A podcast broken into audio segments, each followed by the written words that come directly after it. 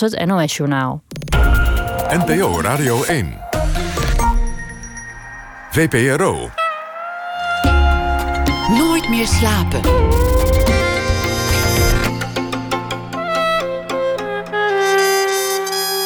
Met Pieter van der Wielen. Goedenacht en welkom bij Nooit meer slapen. Vannacht is een bijzondere nacht, want de man tegenover mij heeft een prijs gewonnen. En dan bedoel ik ook een echte prijs. Ik bedoel de Gouden Griffel, prijs voor het beste kinderboek, waarmee vandaag meteen de Kinderboekenweek werd afgetrapt. Pieter Koolwijk is hier en hij kreeg die onderscheiding voor het boek Gozert met illustraties door Linde Vaas. In de boeken van Koolwijk gaat het uh, zelden over winnaars. Gozert en het vervolg Luna bijvoorbeeld gaan over kinderen in de psychiatrie. Een meisje met stemmen in het hoofd, een jongen met een imaginaire vriend, Gozert. Het hebben van een verbeelde vriend op zich is het probleem niet, maar de dingen die Gozert hem laat doen zijn wel problematisch. De thema's die Pieter Koolwijk tedere kinderlezertjes volschotelt, zijn niet altijd de rozen bij maanlicht. Gekte, pesten, rouwverwerking. Maar het zijn wel altijd vrolijke, spannende en grappige boeken. Pieter Koolwijk, ooit een schoffie van de straat. Niemand dacht dat hij het ver zou schoppen. Werd geboren in 1974. Inmiddels woont hij in Emmen. En daar is hij naast schrijver ook nog ICT-medewerker van de gemeente. Alles keurig op de pootjes terechtgekomen, kortom. Pieter, welkom. Gefeliciteerd. Dankjewel. Wat, wat, is, wat is dit voor, voor dag voor je eigenlijk? Sinds, die, uh, ja, sinds het moment dat je het weet? Ja, heel onwerkelijk. Nog, niet, nog steeds niet geland eigenlijk. Um, ja, dat is wat ik gisteren ook in mijn uh, speech zei. Toen ik, of, ja, toen ik de, de prijs kreeg. Ja, dat ik nog heel goed weet dat ik als jong jongetje in bed lag met een boek wat ik uit had. En dat daar zo'n uh, ingedrukt stond, bekroond met de gouden griffel. En dat ik dacht, zo, dan ben je echt knap als je dat kan maken. Weet je, als je zoiets kan Het klinkt ook zo mooi. Ik heb hem net heel even van je mogen vasthouden. Die legendarische gouden griffel. Maar dan, dan zit je nu echt in het, in het rijtje van, van de hele grote. Jan Terlouw, Paul Biegel, Guus Kuijer, Tonke Dracht, Thea Beckman. Nou ja, noem ze maar op. Ja, absurd hè? En jij bent er één van, ja. voortaan. Ja, ja dat, is, dat is nog niet, het is nog steeds niet helemaal geland of zo. Dat, uh, ik vond dat ik, ik kreeg natuurlijk eerst een zilveren griffel. En dat was al dat ik nou, boven verwachting. En toen begon iedereen gelijk al over goud. En toen had ik zoiets van, ga weg met je goud. Ik ben al blij dat ik dit mag meemaken. En uh, zilver is gewoon geweldig. En uh, ja, nou heb je ineens goud. Dan nou zijn er wel eens mensen die het vers schoppen. En dan zegt iedereen, altijd al geweten dat, dat die het nog eens vers zou schoppen. Bij, bij jou denk ik niet zo heel erg, kan dat? Nou ja, um, ik heb het gevoel van niet. En er zullen vast nu al mensen zeggen dat ze dat wel dachten of wel. Kijk, ik heb een juf gehad op de lagere school, die zei wel gelijk... jij bent een laadbloeier. Komt met jou wel goed. Jij bent een laadbloeier. Maar ik kreeg vooral wel vaak te horen wat ik niet goed deed. Hè? Ik ben slecht in stilzitten. Ik ben slecht in mijn mond houden. Ik ben slecht in opletten. En... Um, nou, er waren wel meer dingen. En ik was ook wel een mannetje hoor. Ik zal ook heel eerlijk zijn. Ik zocht het ook wel op. En uh, ik zocht wel een, naar een vorm van aandacht. En dan niet altijd de goede. Aandacht dus, is aandacht. Goede aandacht, ja. negatieve aandacht. Maakt niet uit. Nou ja, blijkbaar wel. Weet je, je denkt er niet over na als kind. Van, hé, hey, oh, dan ga ik het zo doen. Nee, maar blijkbaar als je niet helemaal gezien wordt... en um, ja, dan ga je, ga, je, ga je dingen doen. Ik in ieder geval wel, weet je. Dan, dan kreeg je nog wel een straf. En, Wat uh, deed je dan? Um, Om dat nou allemaal... Nou ja, heel simpel gezegd. Um, ik woonde net, we waren net verhuisd met uh, familie. En we woonden net in het dorpje Zwammerdam bij Alphen aan de Rijn. Vanuit Gouda, waar we daar komen wonen. En um, daar had je een lokaal klein supermarktje. En daarachter stond een een of andere kar. En er stonden allemaal, die was net geleverd van die pakken appelsap, nieuw. En als je die neerlegt en je stampt erop, echt een knal. En alle appelsap spuit eruit. Ja, geweldig als je zo oud bent, als je een jaar of zes bent. Dus dat was wat ik aan het doen was. Tot die man naar buiten kwam. En ik nog wel wegrende. Maar ja, klein dorpje. Dus ze wisten wel gelijk, dat zijn die nieuwe. Dus die stond toen... Uh, nou, ik geloof dat het eerste week was dat we daar woonden of zo. En die stond gelijk bij mijn ouders aan de deur... met een krat vol lege uh, appelsap pakken. Of ze die even wilden betalen. Een simpel voorbeeld. Nou ja, een onrustige jongen, kortom. Ja. ja. ja. Een, een stuiterballetje. Was je, was je wel een goede leerling? Ging dat je makkelijk af? Ja, dat is denk ik mijn mazzel wel geweest. Dat ik wel eh, makkelijk, nou niet zo makkelijk leerde, maar ja, wel dingen snel oppikte. En ehm, dingen daardoor wel goed kon doen. Weet je, leren was ik niet zo goed in. Maar als ik dan toch wel had meegekregen, bleef wel hangen. Dus ik, was wel, ik haalde wel best wel redelijke cijfers. Je hebt, je hebt veel gedaan in je leven, veel, veel verschillende banen Ja, heel veel. beoefend. Ja, Je, je zei net, net dat, je, dat je bij de douane hebt gewerkt ooit. ja. En, en wat, wat heb je nog meer allemaal Nou ja, het is ook wel leuk, want het thema van de kinderboekweek is worden wat je wil. En dat is ook wat ik de kinderen nu meegeef. Ik wist niet wat ik worden wil. En dat, ik vond het zo'n druk. Wist je het maar? Ja, ik vond het zoveel druk. Je moest kiezen. Je moest maar kiezen wat je worden wilde. En ik wist het gewoon helemaal niet. Ja, profvoetballer. Maar ja, als je niet zo goed kan voetballen, hè, dan wordt dat hem niet. Dus, ehm, en ja, vooral op de MAVO, toen moest je een vakkenpakket gaan kiezen. Geen idee. Dus uiteindelijk ben ik in eerste instantie de verpleging ingegaan. En, eh, want ik dacht, ja, ik ben wel een wereldverbeteraartje en ik wilde wel mensen helpen, maar ik ben blijkbaar ook iemand die nogal erg ehm, in zijn emoties kan zitten en dingen zich aantrekt en dingen mee naar huis neemt. Dus ja, als je dan nog gelijk op een afdeling oncologie terechtkomt waar mensen ook echt overlijden. En ja, dat was veel te heftig. Dat nam ik allemaal mee, dus daar ben ik snel mee gestopt. Ja, en dan heb je niks en een MAVO-diploma, dus dan sta je in een fabriek dozen stapelen. En dan denk je bij jezelf, ja, is dit mijn leven? Moet ik dit dan gaan doen? En, je kon eh, wel lekker veel energie kwijt in, in die dozen. ja, maar ik weet je, een terugkerend ding was ook dat ik heel snel iets saai vond. Oh Moet ja. je nagaan. En dan aan het lopende band ja, staan. weet je, dus en dan was het weer. eh, ehm, nou ja, ik heb, ehm, ik ben Pieter, jij ook, maar ik ben ook echt postbode geweest. Dus ja, ik kreeg ook Pieter, Pieter Post. Post. Ja, precies. En kreeg te horen. Dat eigenlijk ging dat best goed. Dat heb ik best wel een tijdje gedaan. Ehm, ik heb gif gespoten bij eh, een kerken met, eh, ehm, tegen de houtworm en alles. Maar ja, wie ging er dan weer met zijn voet door het plafond van de kerk heen? Wat mooi beschilderd was. Pieter. Weet je, dat soort fratsen waren het dan ook altijd. En ehm, uiteindelijk ben ik de ICT toen ingerold. Maar daarvoor, eh, ja, ik heb dus ook in een chocoladefabriek gewerkt. Niet zo eentje als bij uh, Roald maar een echte lopende band chocoladefabriek. Ehm, nou ja, het is wel echt gewoon, eh, zeg maar, 12 ambachten, 13 ongelukken geweest. En overal niet op je plek zitten. Tot ik in de ICT kwam. En dat was wel oké. Dat, dat kon ik wel uithouden. En dat doe je nog steeds. Dat doe ik er nog steeds bij. Bij, ja. bij de gemeente Emmen. ja, klopt, ja. Ook om een beetje de druk ervan af te halen dat je, dat je niet elke, elke jaar weer een nieuw boek af moet hebben. Nou ja, ik, ik, ik, moet nu niet, ik mag. En eh, mijn tweede boek, mijn eerste boek, Vlaams Stiekel, werd best goed ontvangen. En die eh, kreeg ik ook eh, vertalingen. Die gingen naar meerdere landen toe. Ik had een idee voor een tweede boek, dat wist de uitgever ook. En die vertelde mij ook van, ehm, ja, jouw idee is verkocht aan Frankrijk. Dus ik, nou, voelde me helemaal de man. Ik denk, mijn tweede idee is al verkocht. Super. En dat sloeg snel om, want het was verkocht. En ehm, toen moest ik hem maken. Nou ja, en dan bestaat er ook nog zo'n term als tweede boeksyndroom. Hè. Na je eerste, je eerste doe je in alle rust, werk je aan, niemand weet het. En dan zijn er ineens verwachtingen. En die eh, moest ik schrijven en het wilde gewoon niet lukken. Dus er stond een druk op, niet normaal meer. En ehm, dus ja, ik wil eigenlijk niet onder druk schrijven. Ik wil gewoon wel lekker willen schrijven waar ik zin in heb. En niet een boek moeten schrijven omdat ik moet gaan schrijven. Maar iets omdat ik, wil, omdat ik iets wil vertellen. Omdat er inspiratie is. Hoe, hoe heb je die druk toen trouwens doorbroken? Ja, gewoon schouders eronder en gaan. Maar gewoon gaan en blijven zitten en blijven schrijven en proberen. En uiteindelijk ja, is daar wel een boek uitgekomen. En ehm, ik vind het niet mijn beste boek. Maar Welke, welke was dat? Vliegenzwammen. Oh ja. Dat is de tweede van Floon. Die, ehm, dus ja, en daar heb ik wel echt heel hard aan gewerkt. Maar ja, de volgende, de- de- mijn derde boek was weer wij spreken een cadeautje die ik van mijn dochter kreeg. eh, door een goede vraag. En die schreef ik weer binnen een week, zeg maar. Dus, ehm, dus ja, Maar je laatste, eh, of nou, je voorlaatste boek Gozert gaat over, over een jongen die, die een soort van diagnose krijgt, zoals heel veel kinderen dat tegenwoordig krijgen, een label. Mhm. En, en wordt, wordt een probleem opgeplakt en daar moet vervolgens met medicatie een oplossing voor komen. Ben ik natuurlijk niet geschoold en helemaal niet bevoegd om met diagnoses te komen, maar tegenwoordig zou je het label ADHD wel gewoon met nietjes op je voorhoofd hebben gekregen, denk ik. ik. Ja, Ja, ja, ja, ja zeker Ja, weten. ik denk het wel. Nou ja, inmiddels, ik ben er ook, ik ben ook op een gegeven moment op onderzoek uitgegaan. Van, hey, wat is er eigenlijk? ja, hoe zit het nou? Waarom komt die onrust bij mij vandaan? Hè? Ehm, ik ben verhuisd vanuit Zuid-Holland naar Emmen. Ehm, er is dit veranderd in mijn leven, dat. Waarom blijf ik zo onrustig? En nou ja, toen ben ik eh, naar een eh, psychiater gegaan en, ehm, nou, laat onderzoeken. En die ging op een gegeven moment overleggen met iemand anders. En nou, toen hij terugkwam, stond ik ondertussen aan zijn spullen. Want ja, ik moest lang wachten. Dus er waren dingen waar ik aan... Het was een volwassen kerel van 31, 32. En dus die kwam terug of ik wilde gaan zitten. En die zegt, nou ja, meneer, u heeft eh, ADHD. Nou ja, was niet echt een verrassing. Maar dan kan je wel daar eens over na gaan denken. Alleen was wel zijn volgende opmerking.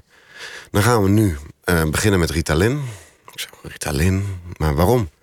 Nou, zegt hij, omdat je ADHD hebt. En ik zeg, ja, maar ik ben zo ver gekomen met dit. Um, het klinkt alsof, alsof het een ziekte was. Alsof hij het echt als een ziekte zag die onmiddellijk. Nou, zo voelde het wel voor mij. Worden. Alsof ik niet goed genoeg weer was. En dat is ook een terugkerend ding in mijn leven. Niet goed genoeg zijn, weet je. Um, um, niet gezien worden. Um, en uh, constant benoemd krijgen wat je niet goed doet in het leven. Nog steeds wel eens als je druk bent, Pieter, gooi er eens een pilletje in. En, nou, en dat was daar ook gelijk. En en ik heb gezegd, ja, dat wil ik niet. Die man was daar best wel een beetje over ja, maar waarom niet? En nou ik ben weggegaan en toen ben ik uh, naar een uh, psycholoog gegaan. En ik gezegd, joh, die was gespecialiseerd erin. Ik zeg, ja, ik wil hier wat mee, maar ik weet niet zo goed wat. En daar heb ik een tijdje bij gelopen en hebben we erover gesproken. En ja, dat was eigenlijk wel de strekking van... goh, hè, ja, dat is heel moeilijk voor je... maar je mag je eigenlijk ook best een schop onder je kont geven... want je bent een volwassen vent, daar moet je wat mee. En die dingen, ja, dat is gewoon heel moeilijk. Weet je, uh, sommige dingen zou je misschien er anders mee om moeten gaan. Of, um, maar misschien ook voor mijn uh, partner destijds. Inmiddels zijn we gescheiden, maar ook voor haar van oké. Okay, er zit dus ADHD in. En daardoor wordt er misschien zo gereageerd. Of wordt er misschien dat gedaan. En misschien kan je er zo. Weet je, daardoor konden we wel veel meer. Of ik in ieder geval zeker. Op zoek gaan naar handvatten en naar manieren. Maar dat is nog. Ja, dat is een blijvend dingetje. Maar je bent toch wie je bent? Ja. En, en dat schrijven, is dan dat het moment wat je, wat je wel eens hoort van ADHD'ers... dat ze ineens in een soort gekke hyperfocus komen... en dat het wel enorm lukt om te concentreren? Ja, dat kan ik echt gewoon. Het, sowieso heb ik met schrijven... de rare fratsen zijn verdwenen uit mijn leven. Want met, ik was altijd al op zoek naar de thrills, hè, naar de kicks. Hè. Ik heb parachute gesprongen en nou ja, allemaal van alles gedaan. En dat is wel weggevallen sinds ik dit doe. Want ik krijg hier gewoon een kick van. Maar inderdaad, ik kan dus gewoon uh, s'avonds gaan zitten en denken... nou, ik ga toch nog even schrijven. He, muziek aan en gaan. En dan knip je met je ogen en dan is het ineens drie uur s'nachts. En dan heb je een heel eind geschreven. En denk je, oh, maar ik moest morgen vroeg op. Oeps, snel mijn bed in. Ja, en dan lees je het de dag daarna nog eens na. En de ene keer denk ik... Hm. En de andere keer denk ik, zo, dat wist ik niet eens, weet je. Dat is, je bent er dan echt helemaal even weg. En je zei, ik was inmiddels naar Emmen verhuisd... waar, waar, je, waar je nog steeds woont. Waar had dat mee te maken, dat je, dat je daarheen ging? Ja, ook weer zoekende zijn. Ik was gewoon niet gelukkig in het Westen. Hè. Ik woon in Alphen aan de Rijn en uh, was je op vakantie geweest. Was alles rustig. En dan kwam je terug in Nederland. En uh, nou, dan kwam je bijvoorbeeld uh, de grens over vanuit Duitsland. En dan kwam je in de file bij Utrecht. En tegen de tijd dat ik thuis was, zat ik al helemaal gestrest in die auto. En we waren in de supermarkt. En er was weer. Nou ja, en uiteindelijk ook de, de wijk waar wij woonden, ja, beviel me niet. was een en dat was die stress, dat je, dat je eigenlijk voorbij Utrecht al dacht van... oh god, ik moet weer. Nou, dat was... Dit speelde ik. Ik, was, ik weet het niet, ik was gewoon zoekende. Maar het was wel... Um, nee, weet je, de wijk bijvoorbeeld waar wij woonden... we hadden een kindje gekregen en uh, mijn dochter was geboren... en wij woonden niet zo'n fijne wijk, vond ik. Ja, dan wilde je een huis kopen en dat was 15 jaar geleden. En dat was toen, voor het werk wat ik deed... was dat al niet mogelijk om, om iets te kopen. En, um, ja, en dan steeds meer ging ik... maar waarom woon ik eigenlijk hier? Daar is heel veel natuur. Daar hebben ze dit, daar hebben ze dat. De huizen zijn goedkoper. En dan komt er iets in je hoofd. En op een gegeven moment besluit je dan, ja... Zocht je die rust op? Was, was, was dat goed voor je? Uh, het is goed geweest voor het schrijven. Dat kon daar wel? Ja, ja. Dat en dat, dat was je elders niet gelukt? Nee, nee, ik probeerde het wel, maar... Dat was echt... Uh, ja, eens in een maand of zo dat ik er weer ging zitten... en dat ik weer probeerde en overnieuw begon. En daar, ja, weet je, je laat je sociale leven achter... En uh, dat moet je daar wel weer opbouwen. En dat is voor mij wel... Um, ja, ik hoefde op een gegeven moment ook niet heel te, de, de files in en het verkeer in. En um, ja, het was gewoon minder druk. Hè. Ik heb een vriendin in Rotterdam wonen. En als die naar de apotheek moet, die is er best wel lang mee bezig. En ik heb daar een telefoon. Ik zeg, oh, vijf minuutjes, maar zo weer terug. zit om de hoek en er staat toch geen rij. Weet je, van dat soort dingen. Dat is best wel anders. En ja, ik vond daar wel iets meer de rust in ieder geval om te schrijven. Dat is wel echt daar gebeurd.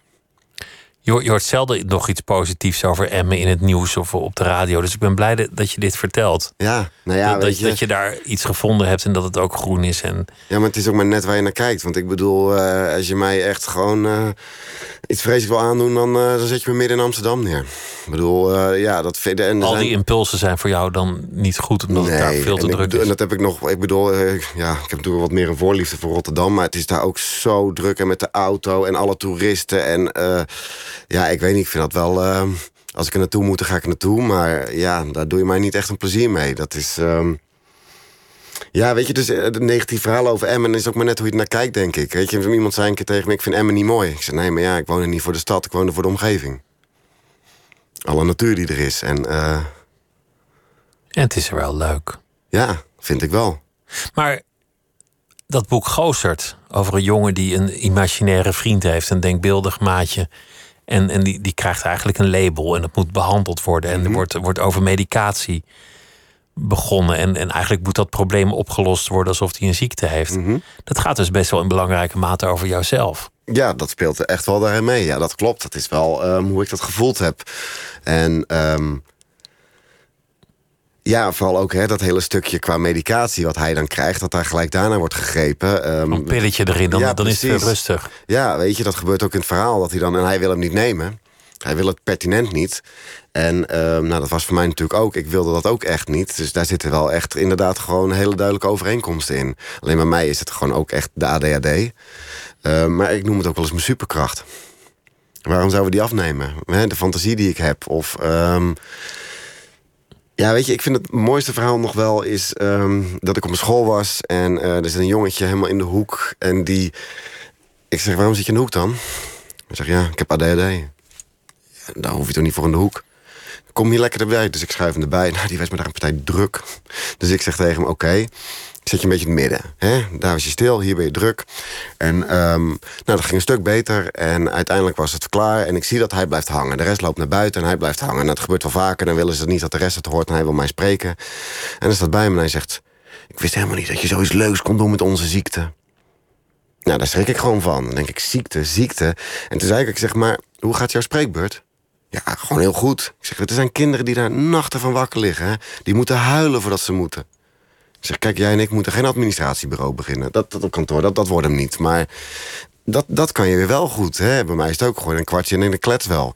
Ik zeg, weet je, we hebben allemaal gewoon onze kwaliteiten en onze mindere punten. Iedereen is anders. Ja. Weet je, en in plaats van die labeltjes, misschien moet je het een beetje zien soms als een lineaal of zo. Weet je, de ene zit daar en die zit daar en die zit daar. Waarom moeten we allemaal naar dat middenpunt getrokken worden? Waarom ja, kan je niet gewoon op die manier zijn? En tuurlijk heb, zit je in een maatschappij waar je met, ja, met regels te maken hebt. En waar Maar je... dat is precies, precies wat je daar zegt. De maatschappij of, Mhm. of de omgeving. Als je hoofdpijn hebt, neem je een paar as, aspirintje of zo. Ben je van je hoofdpijn af. Dat is een prima deal. Mhm. Als je denkt, nou, ik heb geen zin in een aspirintje, neem je hem niet. Maar dan heb je hoofdpijn, moet je lekker zelf weten. Mhm. Maar dit is medicatie die zelfs aan kinderen wordt gegeven. Niet omdat die kinderen zozeer zelf per definitie een probleem hebben. Maar vaak ook wel omdat de omgeving gewoon denkt: ik wil rust. Ja. Ik wil orde. Ja. Ik zit met 36 van die druifjes, ik word helemaal gek. Ja, en dat natuurlijk, en dat snap ik ook, hè, weet je. ehm, maar ehm, ja, als ik op een school ben en er steekt een jongetje vinger op... en die eh, vindt het zo spannend dat u er bent. Wij mogen soms een rondje rennen om de school. Mag dat nu? Ja, ga even rennen. En die lopen allemaal rennen. En ik zeg tegen de leerkracht, wat leuk dat je dat doet. Ja, die had Bram met je baas gezien en dan mocht dat jongetje dat ook doen... maar dan wilde de hele klas dat. Ja, ik vind dat een briljante oplossing. Ik doe soms bij kinderen ook die wat drukker zijn dan... dan geef ik een taakje. Weet je wat, ga jij mijn PowerPoint steeds op volgende druk als ik je aanwijs. Hè? Moet hij daar op focus en bezig zijn. En dan krijg ik hem wel mee. En ik snap ook wel, ik ben daar een uurtje... En die juffrouw heeft zo'n kind vijf dagen in de week. En ik ben ook geen expert op dit gebied. Ik heb ook zelfs de antwoorden niet. Maar ik vind het wel fijn om die stellingen erin te gooien. Dat doe ik ook Maar, op maar school. je hebt ook in het boek enorme empathie voor de ouders. Ja. En dat maakt het zo sterk. Je begrijpt ook waarom die ouders zo graag van die wanen, als je het zo mag noemen, van dat kind af willen. Waarom ze zich zorgen maken. Hij doet ook allemaal Ja, ingewikkelde dingen, rottigheid, uit naam van zijn, zijn denkbeeldige vriend Gozert en zijn fantasiewereld. Dus ik, ik begrijp ook de stress van die ouders. ja, en of ik het begrijp. Ik ben zelf ook vader. Ik weet niet hoe het bij mij zou zijn als ik een Ties zou hebben die zo. eh, ik denk wel dat ik op de lijn van die vader in dat boek zou zitten. Die probeert met hem te praten. En, En die ook- ziet er eigenlijk stiekem ook de, humor wel van ja, in. ja, en die zegt op een bepaald punt ook tegen hem: van luister, weet je, ehm, het is niet zozeer dat jij raar bent, maar de wereld kan hier niet zo goed mee omgaan met dit. En als ze dat niet begrijpen, dan noemen ze je raar. Want dat is wat er gebeurt. Dus misschien moet je daar een beetje mee oppassen. Hè? En, en daar wordt met hem gesproken. Terwijl ehm, ja, die moeder die zegt gewoon... maar ik wil gewoon dat je ook gewoon een fijn leven hebt. Maar die jongen heeft een fijn leven. Hij heeft eigenlijk niet zoveel problemen. Nee, tuurlijk, als hij s'nachts uit het raam klimt met allemaal kleden uit het raam, ja, daar zou ik ook niet gelukkig van worden als ouder. Hè? Ik bedoel, en dat doe je ook als schrijver, want dat heb je natuurlijk ook nodig om ja, ergens te komen. Dan moet je hem wel even over die grens laten gaan. Dat hij eh, dat, die dingen doet die niet kunnen. Maar ja, er zitten ook gewoon dingen bij die gewoon, ja, net over het randje zijn. Of, eh, maar nogmaals, ja, ik heb ook de antwoorden niet. Er was na dat boek ook wel wat kritiek vanuit de zorg, hè, de psychi dat ik die een beetje slecht afschilderde. Ik zeg, ja, maar... Ik zeg ook niet nogmaals dat het zo moet zijn. Ik vind het wel heel fijn dat door dit boek er dan over gesproken wordt... en over na wordt gedacht. En, en door kinderen, maar ook door volwassenen. Ben je zelf in de buurt geweest van een moment dat je als, als ouder je echt zorgen maakte over, over je kinderen? Van hoe ga ik ze dit gedrag afleren? Of, of, eh, Nee, ik heb echt, echt zo'n fijn kind. Echt, die was ook mee naar. eh, die is inmiddels 16. Die was ook mee uit eten als enige van 16 tussen alle volwassenen. En dan na afloop krijg ik allemaal complimenten. Wat is dat een fijn meid. En wat kletsen leuk. En, ehm, maar die kan ook, net zoals ik, heel veel kletsen. Maar dan kan ik ook gewoon tegen haar zeggen: van... Hé, hey, eh, Nor, een beetje overprikkeld. Ehm, ik vind het heel fijn om te horen, maar vertel me even wat belangrijk is. En, en wil ik eigenlijk gewoon, ik doe wel even muziek aan. En als ik mijn koptelefoon dan bijvoorbeeld opzet, of weet je, dan benoem ik wel even dat puntje. Maar niet zozeer van jij doet het verkeerd, hou je mond. Nee, ik heb het even nodig dat ik even mijn gedachten kan, eh, op een rijtje kan zetten. En dat herkent ze, want dat heeft ze zelf ook wel eens. Dus, ehm, dus ja, weet je, maar ik, ik heb het heel makkelijk met die van mij, joh. Het gaat, het gaat in het boek Gozert ook heel erg over fantasie. Dat kinderen hebben een heel rijke fantasie. En, en in dat boek wordt het ook wel gevierd. Door de manier waarop jij die fantasieën beschrijft, erin meegaat. D- dat is vaak ook iets verdachts. Het, het wordt vaak ontmoedigd bij een kind. Nou, het is leuk dat is, je is, me wel eens, is me wel eens opgevallen als een, een kind zegt van... eh, ja, dit en dit is gebeurd. En dat kan natuurlijk helemaal niet. Dat dan die ouders meteen zeggen... nee, zeg dat nou niet. Dat, dat- want dat is natuurlijk niet waar. En dat is, dat is eigenlijk jammer. Nou, laat ze lekker fantasie hebben. Ja, ik kan hem nog sterker vertellen dat ik een berichtje kreeg van iemand die ik ooit heb ontmoet op de vakantie. Ook naar aanleiding van dit boek.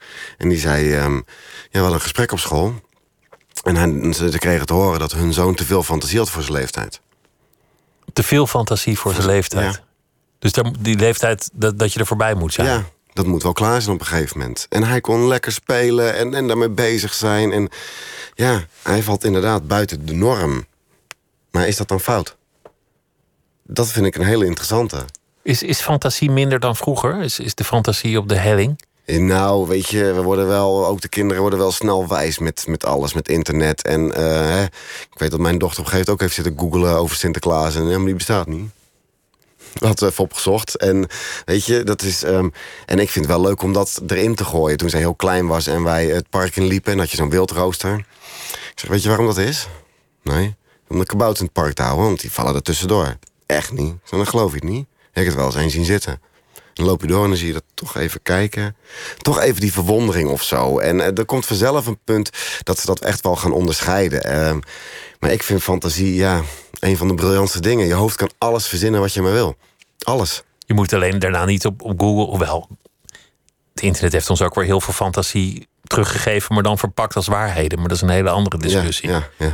En er zijn mensen die dan zonder enige fantasie daar vol in zijn gaan geloven. Dus in die zin zijn we niet van de fantasie af, maar dat is kwaadaardiger. Dit, dit is een soort onschuldige fantasie Ja. die je schetst. Nou, ik vond het ook wel heel mooi, want op een gegeven moment had ik me ook niet eens over nagedacht. Maar weet je, iedere uitvinding is begonnen met een fantasie. Las ik een keer ergens, dacht ik, ah ja.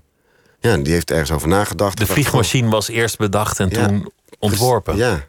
Hoezo? Die kan toch niet vliegen? Dat kan toch niet? Hè, die mannen die voor het eerst gingen vliegen, die werden ook voor gek verklaard. Merk je dat als je, als je met kinderen praat, want je, want je zei net al dat je veel scholen bezoekt en lezingen geeft in bibliotheken en wat voor plekken ook, dat, dat kinderen jou corrigeren als schrijver met je fantasieverhalen? Nee, maar ze willen wel soms heel snel kaderen. Ja, maar dat kan niet. Dat, is, dat is niet Dat echt. geloof ik niet. Nee. Draken bestaan niet. Nou ja, een vliegend winkelwagentje in mijn geval. Maar dat kan helemaal niet. En nee, natuurlijk kan het ook helemaal niet. Maar wat nou als het wel zou kunnen? Dat is toch leuk om daarover na te denken? Je beperkt jezelf zo. Het is toch ontzettend gaaf om erover na te kunnen denken. Maar wat nou als? Dat vind ik gewoon heel erg leuk. En dat is ook, ehm, hè, net zoals tegenwoordig, alles komt via beeld binnen. Of het nou Instagram is, of gamen, of overal zitten we naar schermpjes te kijken, televisie. Ik doe het zelf ook. Maar als je een tekst leest, daar zit geen beeld bij. Dus dan moet je al gaan fantaseren. Maar als je dat ook zelfs dat stukje nog weglaat, dan kan je fantasie gewoon ja, alle kanten op. Je kan alles gaan verzinnen wat je maar wil. En, en dat ook eventueel gaan tekenen of gaan opschrijven. En daarom vind ik schrijven ook zo leuk. Want ik kan alles verzinnen wat ik maar wil. En dan kan ik er zelfs een boek over schrijven. Heb je totale vrijheid. Toen, toen je begon met schrijven in, in Emmen. Het eerste boek dat, dat je uitbracht, dat ging over pesten. Een, een klein jongetje ontmoet een klein meisje in de klas. En samen kunnen ze ineens de hele wereld aan. hij, hij is een beetje het, het, eh, het zulletje. Wordt altijd uitgepikt. Maar ineens vinden ze allebei hun kracht in elkaar. Waar, kwam het vandaan om over pesten te gaan schrijven? Was dat het eerste wat je ook echt schreef? Ja, nee, niet eerst wat ik echt schreef. Ehm, het eerste wat ik echt schreef, dat waren korte verhalen voor volwassenen. Ook fantasyverhalen. En aan wedstrijden deed ik mee. En ja, toen ik uiteindelijk een wedstrijd won, had ik wel zoiets, oké. En nu? Ik wil graag een boek schrijven. Maar wat dan? Wat ga ik schrijven? En ehm, toen zei mijn ex tegen mij... eh, waarom schrijf je geen kinderboek? Ik weet niet dat wel kan, joh. Wat wel mijn ding is. Ik zeg, ach joh, jij bent een groot kind. Je bent gek van Roald. Doe nou maar, probeer nou maar gewoon. En, en toen kwam dit er eigenlijk uit. En dat kwam eigenlijk door een vriendinnetje van eh, onze dochter die na een schooltijd op, eh, hè, op een schoolplein stond. En er stonden een paar jongens tegenover. En die stonden haar uit te schelden, te pesten. Hè, en dat ging over huidskleur. Was wat eigenlijk discriminerend, zeg maar. En ik hoorde dat. En toen had ik zoiets van, ja, dat kan echt niet. Dat kan niet, daar wil ik wat van zeggen. En toen ik dichterbij kwam, toen hoorde ik dat het er niks deed. Zij stond gewoon te lachen zo. En ze keek ze aan zo. God, wat zingen jullie vals, zeg, zegt ze lachend. En ik zie jouw moeder, zie ik trouwens altijd in de tuin liggen. Die zou echt wel willen hè, dat het zo mooi, zo bruin was als ik. En ze lachte er maar om. En wat de jongens ook deden, ze bleef maar lachen. Deed er helemaal niks. In ieder geval, dat leed ze blijken. En uiteindelijk liepen die jongens weg. Want ze was niet vatbaar voor pest. En dacht, dat is kicken zeg. Als je dat kan. Als je erboven kan staan. Ja, dat is toch gaaf. En toen dacht ik, ja, dan vind ik het wel heel mooi om zoiets in een verhaal te stoppen. En dat is wel wat ik steeds wil doen. Ik vind het wel leuk om iets erin te stoppen waar je of wat van kan leren, of over na kan denken, of over kan praten. Maar wel verpakt in een. Het moet niet te moralistisch worden. Het moet, mag wel verpakt zijn in een lekker fantasierijk. En vooral, wat ik belangrijk vind, een grappig verhaal. Het mag wel echt in gelachen worden. Maar er mag onder water wel iets meer in zitten. Ben je, ben je zelf ooit gepest? Was dat aan de hand eh, waar je opgroeide? Ja, was de keuze pest of gepest worden. Eten of gegeten worden? Ja, Dat is eigenlijk de, de realiteit op heel veel scholen. Ja. Helaas. dat was bij ons vroeger wel zo, ja. Dat was echt inderdaad, of je was aan de beurt of je deed mee. Dus ik deed mee. Dus je was eigenlijk een treiterkop. Ja, ja, weet je, treit, ja, nou ja, ik heb er wel aan meegedaan, dat klopt. Ja. En ik heb later ook wel tegen mensen, tegen iemand een keer gezegd van... joh, nou ja, het spijt me wel. Die dan zei, oh, nou zo heb ik jou eigenlijk niet gezien. Het was vooral die en die. Maar ja, het zijn soms, als je die en die alleen hebt... zijn ze lang zo krachtig niet als die meelopers natuurlijk, hè. De meelopers zijn ook gewoon een deel van het probleem. Dus, ehm, dus ja, weet je, het was vooral ook wel gewoon uit zelfbescherming... dat je toch bang was dat je zelf aan de beurt kwam. Het is, het is ook een soort voorbode van de, de volwassen wereld... waarin ook enorm getreiterd wordt op kantoren en in, in fabrieken... maar dan misschien minder openlijk, Ja. minder direct. Maar die, die gemeenigheid, die, die blijft gewoon bestaan. Ja, Er is altijd iemand een lul. Er wordt altijd iemand buiten gesloten, ja klopt. vrees ik. Ja, ik denk het wel. Dat het best wel toch wel veel gebeurt. Want als je dan met elkaar klit tegen die ene, ben jij lekker met elkaar. Voel je je sterk, voel je je groot. Ja, ik denk wel dat het dan daarom gebeurt of zo, denk ik. Jij kiest in je boeken vaak wel de, de kant van de underdog... en ook wel van, van degene die er net buiten staat. En vaak ook een beetje tegen de orde in. Dus je geeft superkrachten aan een, aan een zwerver. Je had het ook over het vliegende winkelwagentje. je, je kiest eigenlijk heel vaak ook een beetje dat het gezag... nou ja, niet altijd bij het rechte eind hoeft te hebben. Dat is ook een, een terugkerend thema. Dat- ja, ik heb ook Er, zit, er zit wel een soort recalcitrantie Ja. in jouw eh, Ja. boeken. ja maar dat, is, dat, dat zit wel echt ook in mij. Dat past bij jou. Nou ja, ik, ik, ging in dienst en uh, ik ben nog in dienst geweest. Want ik wist nogmaals niet wat ik moest met mijn leven. Dus mijn vader vond het een goed idee als ik de dienstplicht nog even ging meepikken. Terwijl die al op papier afgeschaft was? Ja, dus... hij was nog net niet helemaal. Ik ben echt een van de laatste, dus ik er naartoe. En uh, ja, en dan moest je daar op een gegeven moment in de houding staan. En ik stond dus niet in de houding. En die man die zegt op een gegeven moment, die kwam vlak voor me staan. En die zei, Soldaat Koolwijk in de houding, schreeuwde hij. Ik zeg, man, je zat zo dichtbij, joh. Je hoeft echt niet te schreeuwen. Fluister is genoeg. En eh, nou ja, toen stond ik dus echt gewoon urenlang op dat ding daar te staan. Dus toen leerde ik ook wel, oké, misschien moet je soms gewoon je mond houden. Ja, een ander simpel voorbeeldje is, ik woonde dus uh, al van de Rijn. Dus een beetje tussen Amsterdam en Rotterdam in. Nou, ik hield van voetbal en iedereen was voor Ajax. Ja, dan was ik voor Feyenoord. Altijd tegen de stroming. Ja, dat was wel een dingetje. Dat is al van veel meer bij de, de, de underdog en de andere kant. Dat vond ik dan wel, uh, ja, ik weet niet. Dat trekt me altijd veel meer. In heel veel kinderboeken in Nederland is dat, is dat een, een, een leuk thema. Guus Kuijer is er natuurlijk bekend om. Bij Paul Biegel zou je het ook veel vinden. Roald Daal heeft natuurlijk ook altijd een hele leuke dwarsheid. Ja. ja. Recalcitrantie is altijd een leuk thema ja, voor tuurlijk, kinderen. Dat is ook gewoon, ja. En voor kinderen ook leuk, omdat dat, dat ze ergens aanvoelen dat het niet helemaal mag. Of ja.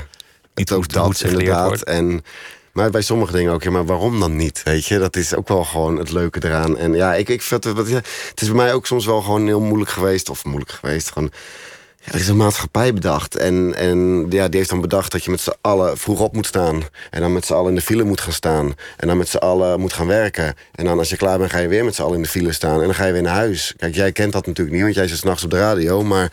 Ik heb het wel gedaan. Ja. Ik, heb, ik heb misschien een week of zo hoor, ochtendspits. Nou. En, en ik dacht, nou, een week als, als dit als dit het is, joh. Ja, dat was is voor mij dus ook eh, dat ik... Oh, ik vond het vreselijk en zonde van mijn tijd. En je werd er zagrijnig van. En dat ik dacht, maar dit is toch niet waarom we op die aardbol zitten? En dat is nog steeds wel iets wat als ik dan om me heen kijk... en de dingen die er gebeuren en waar we ons met z'n allen dan druk om maken... Ja, ik heb het antwoord ook niet waarom dan wel... of hoe het, hoe het wel zouden moeten doen. Dat is het vaak wel. Weet je, ik zie wel wat me dan stoort... of wat ik dan niet, niet fijn vind, maar ik weet ook niet hoe het dan wel zou moeten. Daar ben ik ook heel eerlijk in. Weet je, ik heb de antwoorden niet, maar ik mag er dan wel een beetje tegenaan schoppen soms. Ik, ik denk dat, dat het goed zou zijn om kinderen wat vaker te vertellen dat, dat er altijd meer mogelijk is dan je denkt. Terwijl, terwijl we vaak kinderen vertellen dat er minder mogelijk is dan je denkt, of bezwaren opsommen. Ik denk dat het goed is als je tegen kinderen zegt: Oké, okay, het is echt veel mogelijk, veel meer dan je nu denkt. Gebruik die fantasie. Ja. En dat je ook wat vaker zegt: Het is goed zoals je bent. En niet dat je moet anders, want dit is lastig en, en je doet dit verkeerd en die doet dat en waarom doe jij dat niet? Maar gewoon af en toe tegen kinderen zeggen: Het is mooi zoals je bent. Weet je wat ik leuk vind om tegen kinderen te zeggen? Nou? In de klas. Zeg ik, zou je het grootste geheim vertellen? Onder de, wat van de volwassenen? Wij weten het ook allemaal niet. We doen, zoveel mensen doen maar wat. Echt waar. Iedereen doet maar wat. We komen over alsof we um, er verstand van hebben en alsof we weten waar we mee bezig zijn. Nee, echt niet. Ik bedoel, kijk naar de regering met bepaalde zaken. Er is een documentaire, ik zal nog één keer die club noemen uit Rotterdam. Dan zie ik ineens dat ze op de manier hoe het achter schermen gaat... denk ik, ze doen maar wat. Ze weten het niet. En dat zie ik bij andere dingen ook terug, dat ik denk... ze doen maar wat. Um, ja, het is ook soms maar trial and error en dingen proberen. En, uh, en er zullen ongetwijfeld mensen het niet met me eens zijn... en denken, ja, dat is helemaal niet waar. Ik weet heel goed wat ik doe, maar... Ik zeg tegen de kinderen, echt waar, ze hebben zo vaak de antwoorden niet. Echt niet. Ze, ze doen maar wat. En er zijn ook veel mensen die denken dat ze met een enorm complot bezig zijn. Want anders kan het toch niet zijn dat ze dit doen en dat ze dat doen. En dan zeg ik ook altijd, nee joh, ze doen maar wat. Ja, het is onkunde. Want, want zo'n complot dat vergt enorme organisatietalent... en die dicht ik die mensen helemaal nee, niet toe. Nee, nou precies dat. Dat is echt gewoon bijna niet mogelijk om dat zo voor elkaar te krijgen. En als daar mensen bij zitten, weet je hoe interessant die dat vinden... die kunnen echt hun mond lang niet altijd houden. En dus nee, dat is, um, het is vaak gewoon... Ja, trial and error, vallen en opstaan. Net zoals kinderen dat dan doen. Dus dat zeg ik ook tegen ze, echt ze weten ook gewoon, hebben de antwoorden lang niet altijd. En oh, oh. Ik zeg, toen ik jong was, dacht ik, nou, maar als je volwassen bent, dan weet je het. Ik weet het nog steeds niet. Dus, en dat vind ik wel heel leuk om te vertellen aan ze. Je, je spaart die kinderen ook niet qua, qua thema's. Dit gaat over psychiatrie, het vervolg ook. Over een meisje dat in een psychiatrische inrichting zit. Het gaat over medicatie. Je hebt boeken geschreven over pesten, noemden we al. Een boek over, over rouwverwerking. Over een kindje waar, waar er een, een, een graf van zijn broertje in de tuin ligt. Dat, dat zijn allemaal wel zware thema's die, die misschien andere schrijvers of andere mensen bij kinderen weg zouden willen houden? Ja, ik denk ehm, vooral ouders vinden het soms lastig. Ik zie toch ook andere schrijvers ook dit soort thema's wel doen. Maar het is. ehm, ja, weet je, eh, ehm, ik geloof. Heel veel kinderen halen het er gewoon niet eens soms uit. Dan lezen ze Gozert en dan zeggen ze gewoon een fantastisch grappig boek. Oké, één stukje niet. Dat was een beetje, een beetje somber of, ja, of, precies. maar voor de rest is het allemaal hartstikke grappig. En, ehm, en volwassenen met wat meer ja, levenservaringen, die lezen het. En die, oeh, maar dat schuurt. En oeh, en dat schuurt. En daar zijn we soms zo mee bezig van ons, ons eigen perspectief. Terwijl voor die kinderen... Ja, dat is gewoon een hartstikke leuk verhaal. Nou ja, het beste voorbeeld is dus Ben's boot van het grafje in de tuin. En ehm, kinderen die vinden het gewoon hilarisch, een graf in de tuin. En dan gaat die vader, gaat gewoon, als die buren komen klagen... gaat hij zijn huis verbouwen en gaat hij allemaal andere dingen doen. En spannend, hoe gaat dat aflopen? En die ouders die lezen alleen de achterkant van het boek... en die denken, een overleden jongetje in de tuin begraven? Nee. En die leggen hem weer terug. Het is ook mijn minst verkopende boek... want de ouders kopen de boeken niet, of de, en niet de kinderen. Maar ja, kinderen die het lezen, als ik erover vertel in de klas... ik mag er ook graag over vertellen, ook hoe het tot stand gekomen is... dankzij mijn dochter. En... ehm, en die kinderen willen allemaal, oh wat leuk, en vertel verder. En, en die hangen aan je lip hierbij. Die vinden dat echt geweldig. Dus, Wat, wat was die vraag van je dochter? Wat, hoe, hoe ging dat? nou, ehm, de poes was overleden. Die was eh, twintig. dus nou, achter in de tuin, gat in de grond, poes erin, gat weer dicht. En toen overleed daarna eh, de vader van een vriendinnetje. Nou, dat was wel wat heftiger natuurlijk. En toen vroeg ze aan mij, pap, als ik dood ga, word ik dan in de tuin begraven? En ik was eigenlijk compleet van de leg door dat hele... Dus ik zo, een, eh, nee, nee, nee. Waarom niet? Ik zeg, ja, dat eh, hoort niet. Hoezo niet? Ja, dat kan gewoon niet. Ja, maar waarom dan niet? Ik zeg, het mag niet. Oh, van wie niet? "Eh, Van de buurman niet. Ik denk, ja, ik moet iets zeggen. Ik geef gewoon de buurman de schuld. En, eh, maar, oh? Ik zeg, ja, dan wordt hij 's ochtends wakker, doet hij het raam open... en dan ziet hij een grafsteen staan. Dat is toch, oh ja. Nou, is even stil. Dat vind ik het mooi aan kinderen. Maar ik hou van paarden. Dan kan je toch een mooi paard er neerzetten in plaats van zo'n steen? Ja, oké, oké. Ik zeg, maar dan ziet hij dat dan nog steeds zo uit zijn raam. En dan weet hij nog steeds dat daar iemand ligt. Ah ja, nou, weer even stil. Maak je toch een schutting, gewoon net zo hoog als het huis. Dan kan hij het ook niet meer zien. Ik zeg, oké. En dan merk je intussen ook... Oké, ze is heel erg hard aan het zoeken naar oplossingen. Dit is belangrijk, dit voor haar. Dus op een gegeven moment zeg ik ook... zeg, Oké, maar... Wat dan als we gaan verhuizen? Oh ja. Oh ja. Nou, zat wat somberder erbij. Dus ik zeg, maar waarom zou je dit willen dan? Nee, ik wil niet op een enge begraafplaats. Ik wil gewoon bij jullie zijn dan. Ik zeg, nou, dat snap ik wel. Ik zeg, maar kan je één ding vertellen, meisje? Ik zeg, als jij zomaar ineens doodgaat... dan haal ik de beste dokter erbij die jou weer levend maakt... dan heb je de rest van je leven straf. En dat pik ik niet. Zij lachen, want die snapt ook dat dat niet kan. Heffen, hè, de angel eruit.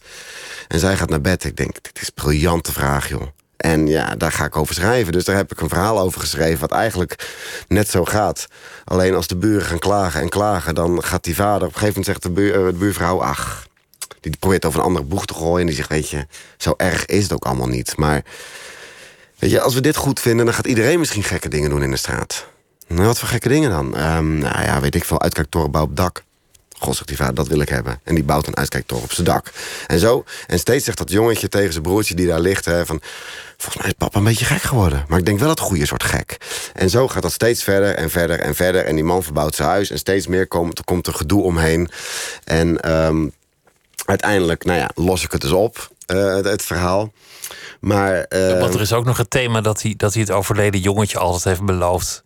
We Ja. gaan varen. En, Ja. en, en, en het was ja, zoals het gaat in het leven en niet, en niet in de dood. Er is gebrek aan tijd. Ja. Het komt er niet van. het is er niet van gekomen. En dat heeft die vader een belofte die niet is ingelost. En dat, dat zit hem eigenlijk dwars van. Hij heeft maar zo kort geleefd. En die ene belofte heb ik ook al niet gehaald. Precies. Dus daar zit hij dan mee. En ehm, ach, hij verkoopt toch het slechtste. Dan kunnen we deze misschien wel één keer spoileren.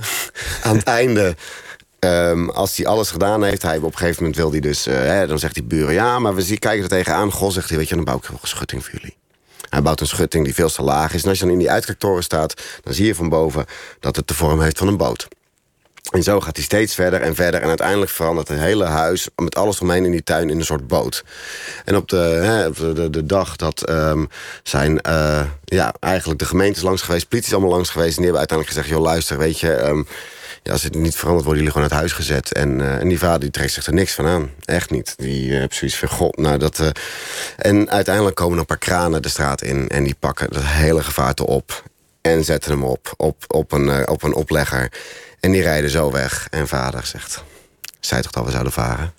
En het is klaar. Dit, dit is wel echt de, de meest spoilerige spoiler Ja. die, die ik ooit in, in dit toch veel spoilerende programma. Ja, maar ik denk, weet je... maar, maar toch heb je hem niet echt gespoild. Ik ga niet zeggen waarom. Maar, maar je, hebt, je hebt iets heel belangrijks niet verteld, waardoor dit boek niet gespoild is.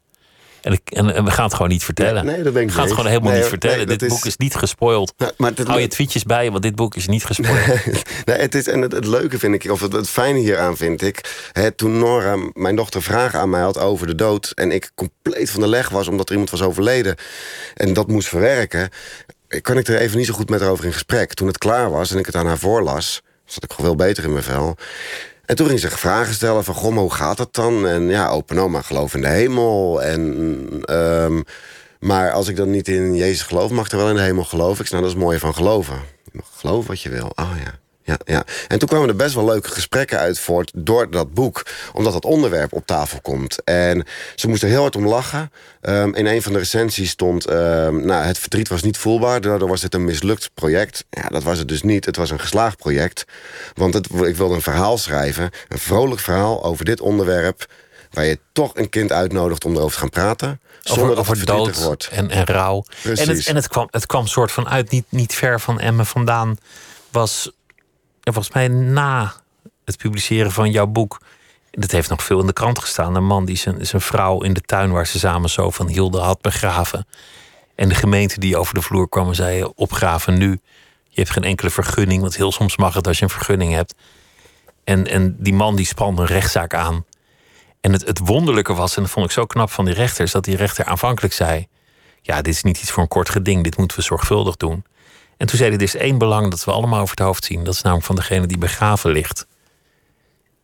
En die heeft recht op lijkrust. Dus we gaan het eerst rustig uitzoeken en alsnog een vergunning regelen. En als die vergunning aan de regels voldoet, dan mag ze gewoon blijven liggen.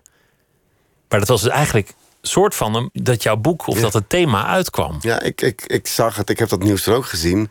En toen, ik heb zelfs volgens mij eh, gewoon nog gedeeld op social media van... Goh, moet je nou toch eens kijken. Ik heb er een boek ooit over geschreven en nu is het gewoon, gebeurt het echt. En, Fictie eh, die werkelijkheid ja, wordt. ja, dat is wel bijzonder. Het zijn, het zijn vaak wel de, de, de mooiste kinderboeken dat je iets behandelt waar kinderen nog net niet klaar voor zijn. Of, of iets dat misschien een beetje eng is of spannend. Of een thema dat misschien te zwaar zou lijken voor kinderen. Ja, weet je, als het, als het nog, als het eh, nog, ja, weet je, dan, dan vliegt het soms over het hoofd heen. Dan, dan, dan, en dan is het ook oké. En daarom vind ik het ook gewoon fijn om een vrolijk verhaal te schrijven eh, waar fantasie in zit. En, want dan heeft een kind nog steeds een ervaring van een lekker boek gelezen. En ehm, maar als ze wel die, die, die betekenis erin hebben, of die dubbele, weet je, dan, dan kan je erover gaan praten. En dan, dat, dat is wat ik op scholen doe. Dan, dan gooi ik hem gewoon in de groep. Dan stel ik gewoon zo'n stelling erin. Maar wat vinden jullie dan van? Ja, en dan krijgen- gaan ze vingers betekenen, dan gaan ze antwoorden roepen. En dan vind ik dit of dat, oké, oké. En dan komt soms ook... Maar wat is nou het antwoord dan? Dat weet ik ook niet. Ik heb het antwoord niet. Vraag het me af. Ik, wat denk jij nou? Ik denk dit, maar het kan ook dat zijn. Aan de juf vragen? En dat vind ik gewoon heel erg leuk om er dan met ze over te praten. Zonder dat je het antwoord hebt. En dat ze gewoon zien van ja, hé, hoe Want zit met het? antwoord wordt het een, wordt het een soort preek. eh, Ja, en ik weet gewoon alle antwoorden ook niet. Ik ben ook maar gewoon Pieter die eh, ja, door het leven is gegaan en dingen heeft meegemaakt en mijn eigen waarheid in sommige gevallen creëert. En wie zegt dat ik het bij het goede eind heb? En volgens je ex een, een groot kind. Ja.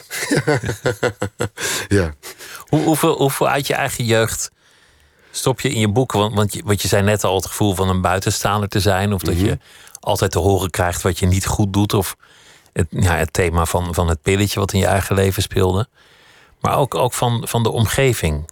Wat, wat ik herkenbaar vind is dat er altijd verboden plekken zijn waar je dus juist heen wil. De autosloperij. In, in de Goostert is dat een, is dat een autosloperij. Ja. zat in de straat achter mij zat er een autosloperij. Gewoon, ik woonde in de ene straat en daarachter zat de autosloperij. En daarin stond ook nog een huis wat half vervallen was. Waar je inging en waar het voor je gevoel altijd kon instorten. Ja, dat was het meest spannende wat er was. Dan mocht je ook niet komen. Dat mocht echt niet van mijn ouders, wat ik op zich wel begrijp. Dus ja, daar ging je naartoe. En daar ging je ehm, sleutels uit contacten halen en sleutels sparen. Of kijken of je nog eh, hè, uit lichten van die bolletjes kon krijgen. Want als je die kapot gooide, dan ploften ze. En eh, kijken of je in de kofferbak of ergens nog iets, iets interessants kon vinden. Ah, dat was gewoon een speurtocht. Maar ja, dan kwam je thuis met de olievlek in je kleren. Dan wisten ze wel waar je geweest ja, was. ja. En Dus, Ik kan me ook wel voorstellen dat een autosloperij nou niet meteen de meest kindergeschikte plek is Nee. om te spelen. nee, nee, en dat is ook wel echt, dan denk ik ook echt, oké, dit was waarschijnlijk wel echt ook jaren hè, 80. Dat, we, hè, dat ik ben van 74, dus dat het in die tijd gewoon maar die auto's gewoon hartstikke hoog opgestapeld stonden. Helemaal geen hekken eromheen. Je kon daar gewoon opkomen met kinderen. Er was van één man die daar werkte, die, dit, daar was van met een paar mensen in dienst. En ja, vooral na werktijd, als alles dicht was, ja, dan was dat voor ons wel een geweldige plek om rond te lopen. Dat, dat zijn eigenlijk hele leuke herinneringen. Dat er, dan, dat er dan iemand in de buurt was die altijd kwaad was. Je had dan van die volwassenen die Ja. altijd kwaad Ja. waren. En dan, Ja. dan vond je het juist leuk om, om in de bosjes in zijn tuin te gaan zitten. Wij Niet dat je daar iets deed, maar Nee. gewoon het gevaar van die kwaaie man. Wij belden Prachtig. aan. Bij, wij gingen we belletje, belletje leuren. En dan was er één man in de straat, bij mij in de straat. En eh, die werd woest. Woest. En die kwam echt achter je aan. En dan moest je rennen hoor. Maar op een gegeven moment ging hij zelfs achterom stiekem al. En dan ging hij van die kant. En nou, dat, dat was gewoon bij hem ging je aanbellen. Dat was wel echt, ehm, dat moest je bij hem, moest je, moest je dat doen. Weet je, dat was gewoon de grote uitdaging. eh. En leerzaam in zekere zin. Je leert, eh, nou ja, in ieder geval rennen. ja. Dat, dat is alvast meegenomen. Maar misschien ook wel omgaan met gevaar of intuïtie. Ja, ik weet, Weet niet. ik veel. dat is ook Ja. wel eens. Ik weet ook dat we ergens anders een keer aanbelden. En dat ik rende en achterom aan het kijken was van... komen ze al? En er stond een lantaarnpaal. En Pieter vol er tegenaan tegen lantaarnpaal. En uit die deur opnieuw werd gelachen, gelachen. Heb ik ook niet meer aangebeld daar. Heb je het idee dat dat minder is? Want, want dat lees je vaak, dat kinderen geen vrije tijd meer hebben. Of dat alles is ingepland en dat er altijd een ouder mee is. En dat ze... Ja, weet ik niet. Bij mij gaat ook nog wel eens af en toe is de bel. Dat kinderen aan het belletje leuren zijn. En ik ga er dus niet achteraan. Nee, want dat vinden ze veel te mooi. Maar, eh, en mijn dochter heeft het ook gedaan toen ze klein was. eh deed ze ook bepaalde dingen daarvan. Weet ik dat ze naar buiten ging. En weet je, en op een gegeven moment deed ze ook gewoon andere dingen. Ik bedoel, ehm, kijk, ik snap wat je bedoelt met volgepland als ze druk had. Maar ze hebben het ook vaak over die telefoons. En mijn dochter die zat in eh, groep 8 en die had een telefoon. En dan heb je hè, op YouTube heb je jachtseizoen. Dat er dus een aantal bekende Nederlanders die moeten weg. En dan gaan die anderen ze opsporen. En, dat en, en dan gaat er om de 10 minuten bijvoorbeeld een, eh, een locatiedingetje... dat die anderen zien waar ze zitten. En dat deden de- zij ook. Maar dan hadden ze een groepsappje aangemaakt. En dan moesten ze om de 10 minuten een foto sturen van wat ze zagen. En dan moest die andere... Oh, ze zijn daar. En dan gingen ze erachteraan. Nou, dat vond ik briljant. Vond ik, dacht ik, moet nou eens kijken. Ze lopen nog steeds buiten rond te rennen. Oké, ze vertelde ook dat ze dan zwart met de bus ging. Als meisje van 11. Vond ik iets minder. Maar ehm, ja, dan dacht ik, weet je, het, het vindt ook alweer zijn manier dan of zo. Ehm, dus ja, tuurlijk zit het ook. We moeten niet somberen over, over volgende generaties. Nee, dat, dat, dat vind ik wel een beetje. hè. Oh, je moet, er wordt te weinig gelezen. Oh, er moet dit, oh, er moet dat. Ehm, tuurlijk zou je wel wat moeten sturen. En, maar ja, het is ook de tijden veranderen. En weet je, vroeger zeiden ze het waarschijnlijk over ons toen, ze, toen we jong waren. Moet je nou eens kijken, dat tuig. Hè? Dat zit alleen maar met die neus in die boeken. Ze moeten buiten spelen. Dan kreeg je bijvoorbeeld dat weer te horen. Of weet je, zo zal er altijd wel weer de oudere generatie... wat over die jonkies zeuren hebben, denk ik. Dat, dat is volgens mij een, een constante door de geschiedenis. Ja. Dat zal altijd zo zijn. De, de volgende generatie is verdorven Ja. en, eh, en Ja. opgegeven. Je, je had het over Roald Dahl. Is, is dat eigenlijk je grote voorbeeld in, in kinderliteratuur? Ja, dat, dat was voor mij wel. Ja, waar het mee begonnen is, dat is wel gewoon die magie. En ik bedoel, ik heb ook andere boeken gelezen met zo ontzettend veel plezier. Bijvoorbeeld ook Jan Terlouw, die bij dezelfde uitgever eh, zat of zit. Ehm, maar Roald Dahl is, doet wel hetzelfde als wat ik ook doe. Is, ehm, nou ja, dat noemen ze volgens mij magisch realisme. Eh, onze gewone wereld die we kennen. En dan daar iets in stoppen wat eigenlijk net niet helemaal kan. Hè? Eh, neem Mathilda, het meisje dat eh, met uh, telekinese... met haar gedachte dingen kan verplaatsen. Een chocoladefabriek. Nou ja, die echt niet bestaat. Of uh, een grote vriendelijke reus. Dus er is een wereld waar je in begint die we allemaal kennen... die de kinderen kennen. En daar stop je iets in. Dat vind ik zelf ook gewoon het leukste om te dat doen. je gaat door één luik of één deur en Precies. ineens is alles anders. Ja, weet je, je kan ook gewoon... Uh, voor, voor, neem bijvoorbeeld van Lord of the Rings voor volwassenen. Dat is gewoon een echte complete fant fantasiewereld. Maar ik vind het juist heel erg leuk als je deze wereld pakt... en dat je dan eens gaat bedenken van... God, tussen die muren van onze huizen. Als je daar nou gewoon kabouter zou hebben zitten. Dat is toch kicken dat dat kan. Maar, maar je hebt eigenlijk geleerd om je eigen fantasie serieus te nemen. Om, om het niet weg te doen als iets idioots of iets raars of problematisch, maar om het gewoon ten volste te omarmen. Nou ja, ik kan er wat mee nu. Dat zeg ik ook tegen de kinderen. Ik kreeg vroeger te horen, Pieter, Pieter, zit niet te dagdromen. Daar bereik je niks mee. Tja, ik schrijf het nu op. En dan mag je zelf kinderboeken schrijven noemen. Dus ja, ik, ik, en ik vind het nog steeds heel fijn dat ik gewoon mag fantaseren.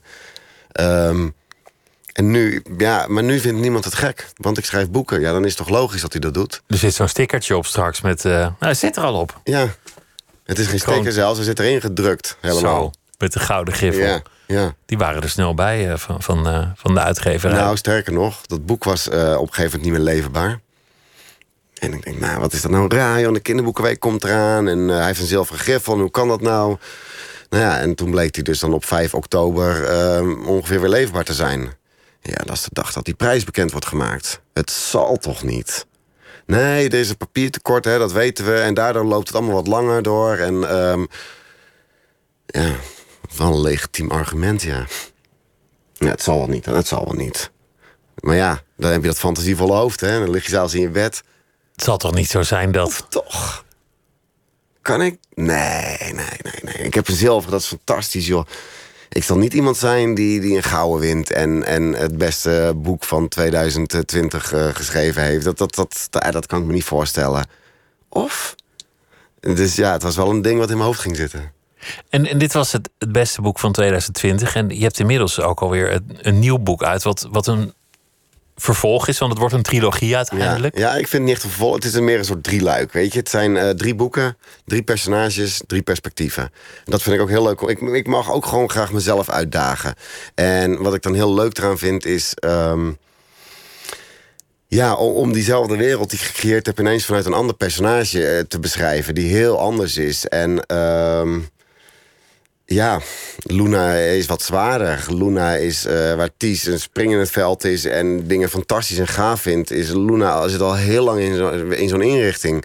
Die zit er al van jongs af aan. En die is thuis ook niet echt gewoon geliefd. Ze voelt zich niet.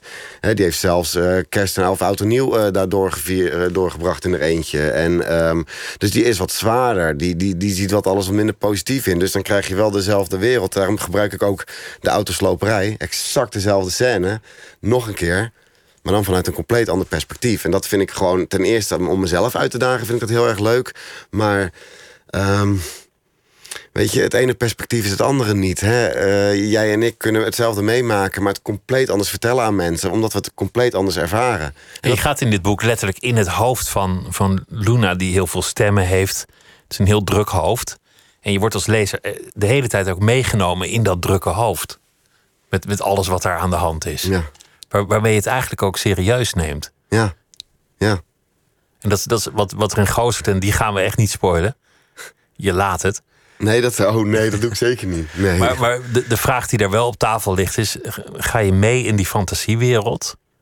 Of juist niet? Welke werkelijkheid aanvaard je eigenlijk? Mhm. wat, wat, is, wat is de werkelijkheid die meer rechtsgeldigheid heeft dan de ander? Als iedereen toch zijn totaal eigen waarheid heeft. Als iedereen in zijn eigen planeet leeft, waarom, waarom is de een dan hoger dan de ander? Nou, dat, dat, dat is inderdaad wel waar het weet je, overal gaat. Je zit, ik zit ook gewoon precies soort ertussenin. Dat is wel echt iets wat ik natuurlijk geprobeerd heb tussen... Ja, maar is dat fantasie of is het nou werkelijkheid? En dat is ook wat ik voor die kinderen natuurlijk wil. Van ja, maar verzint hij dit? Of is dat echt zo? Ziet hij echt die dingen? En, en dat vind ik, ja, dat, dat is wel... Dat was wel ook het idee dat je precies op die scheidslijn ging zitten.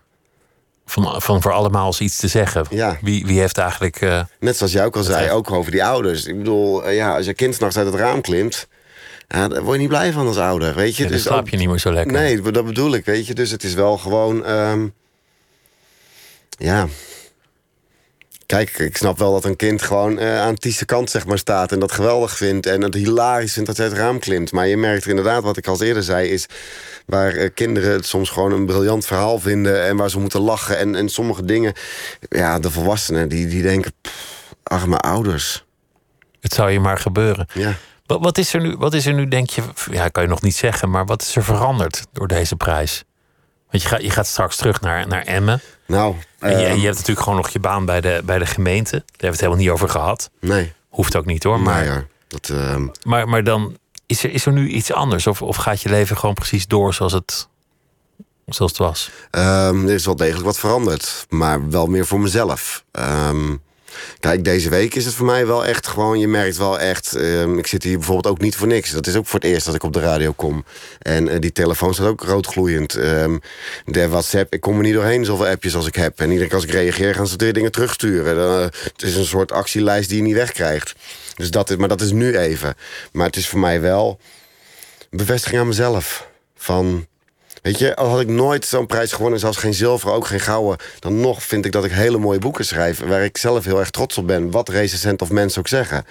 Ehm, maar dit, nou hebben een aantal andere mensen dat ook gewoon allemaal gezegd. En, en weet je, als je gewoon ziet hoe het in het land en, en iedereen er zo ja, het, het een mooi boek vindt dat het het gewonnen heeft, ja. Het is voor mezelf wel een stuk erkenning. Dat ik denk, goh, moet je nou eens kijken, jongen. Wat je Dus dat is toch het moment wanneer, wanneer weet je echt helemaal zeker dat je schrijver bent? Is dat na één boek, na twee boeken? Ja, Wist je dat altijd dat- al? Nee, dat wist ik wel echt. Toen mijn eerste boek uitkwam, voelde ik me wel echt gewoon een schrijver. Weet je, dat vond ik wel echt. Maar ja, nu kan ik best ook nog wel leuk schrijven. Niet gewoon een schrijver, maar ook nog wel een beetje een leuke schrijver. Die, eh, ik bedoel, als je zo'n eh, ding op je boek krijgt, ja, dan kan je wel wat. En ik vind het nog steeds gek, omdat ik hoor het mezelf zeggen en dan denk ik gelijk, doe nou normaal, joh.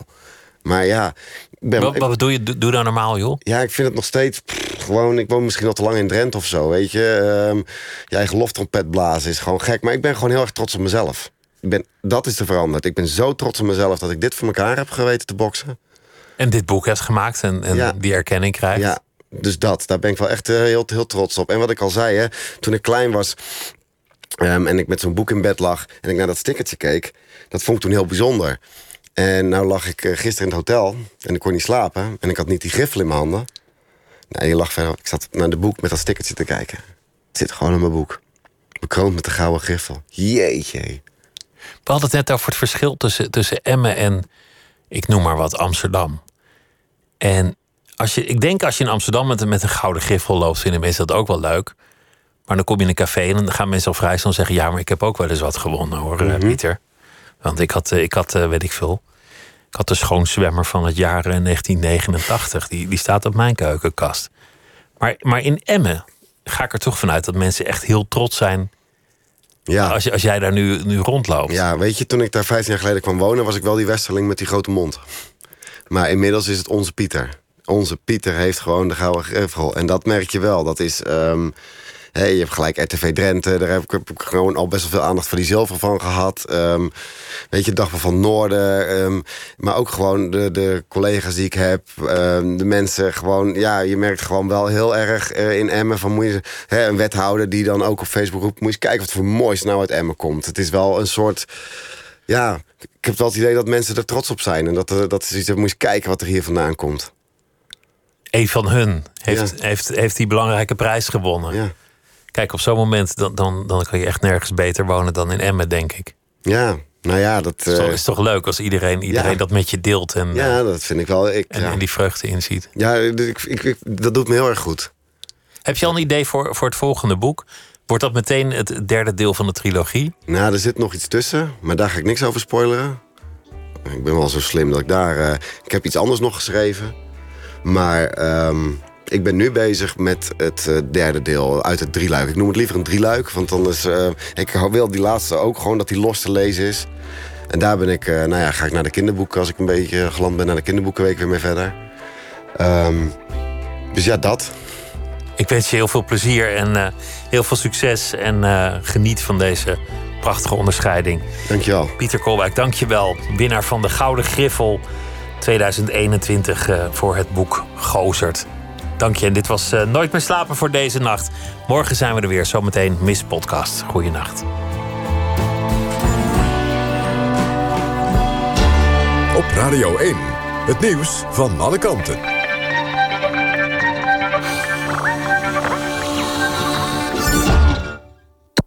NPO Radio 1.